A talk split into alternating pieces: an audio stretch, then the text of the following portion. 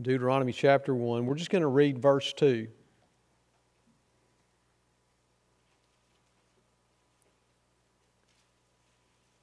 These are the words we read in Deuteronomy chapter 1, verse 2. It is 11 days' journey from Horeb by the way of Mount Seir to Kadesh Barnea.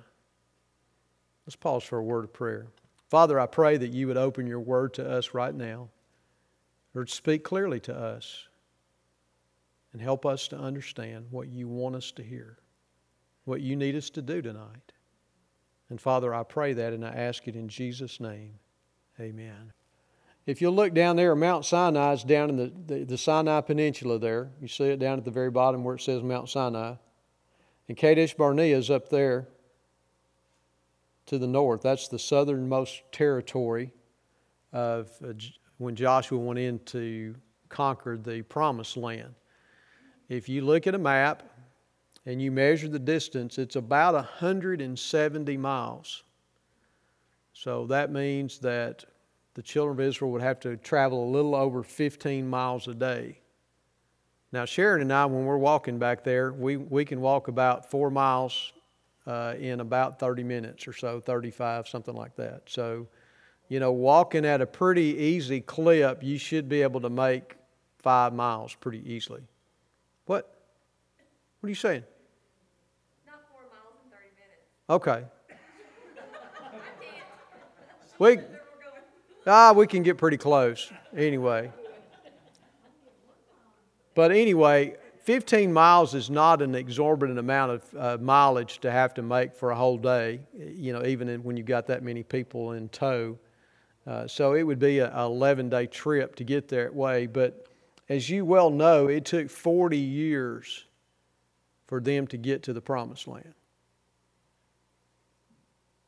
They could have done it in 11 days. It took them 40 years. Why?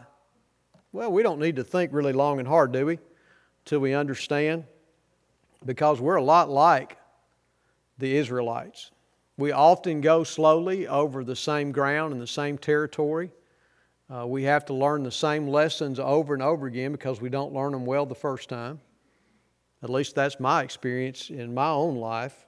Uh, how often do we have to go back uh, over the same ground again and again and again. I think I shared with y'all a couple of weeks ago that a lot of times in my own life, I find myself, I kind of describe the Christian life like you're going around a mountain and you're making, going up the trail, going up to the top, uh, headed up till you get to, to glory.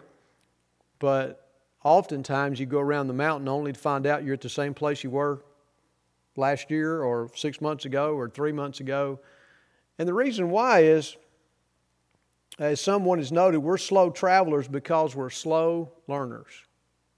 It's pretty true, isn't it? God is patient, He's a wise teacher. Uh, we should be like the psalmist who prayed, Teach me your way, O Lord, and lead me on a level path because of my enemies. Psalm 27 11. He says in Psalm 143 10, Teach me to do your will, for you are my God. Let your good spirit lead me on level ground.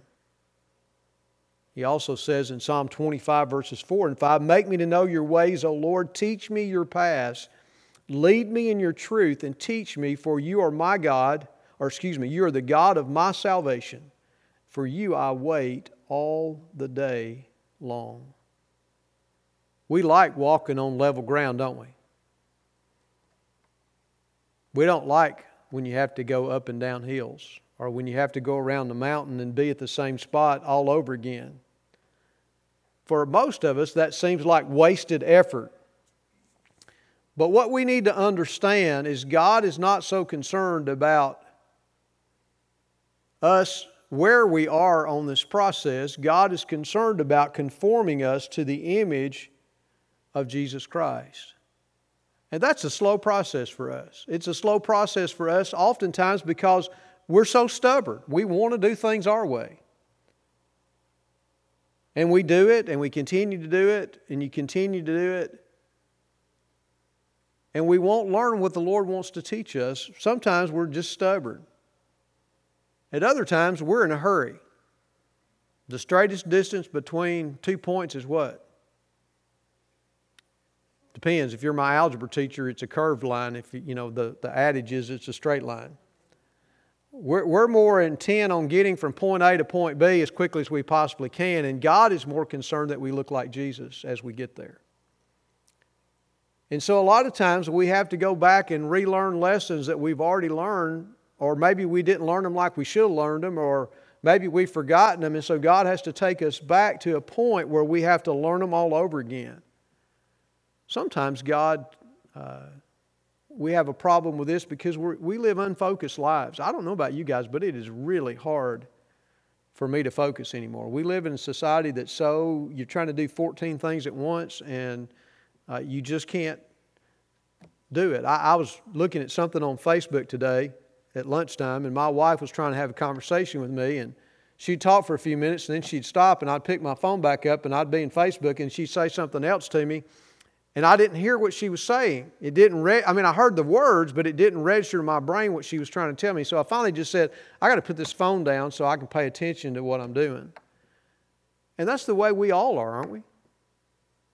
I don't know about you, but I, I, go through the house trying to get ready to leave in the morning, and I see this bed over here needs to be made, so I stop and make the bed, and I'm going in here to do something else, and I get halfway there, and I, I, I see something else that needs to be done, and then I, then I forget what I was going to do in the first place. Has that ever happened to y'all?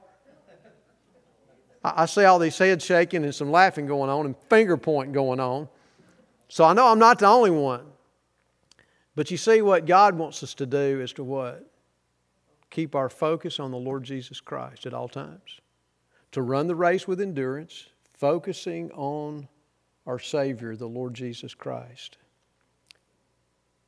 God will never let us pass over our lessons superficially. I remember as a child when I was playing, would be, uh, would get home from school and all the kids and all my friends would be out playing. When I was in grade school, we lived in a cove in Memphis, Tennessee, and we were forever. I mean, we the minute we our we hit the door from school, we were right back out the door, running wide open till dark. Well, really till dinner time. I knew what time dinner was, and Mom stuck her head out. I better hear the first time she called, and I better be there within two seconds, or I was in trouble. Anybody else have that? Y'all, y'all had that, maybe y'all didn't have that growing up, but anyway. Uh, and sometimes she would say, You can't go out and play until you do what? Your homework. Yeah, y'all had that same, y'all had the same mom I did, didn't you? Guess what would happen? If I was really anxious about going out to play, I would hurriedly do my schoolwork, and I really wouldn't do a very good job at it. I'd do it super, superficially because I was more focused and interested on what was going on out there than I was what I was supposed to be doing. God will never let us learn our lessons superficially because God is in the business of conforming us to the image of Christ, and the only way we can do that is if He does a thorough job.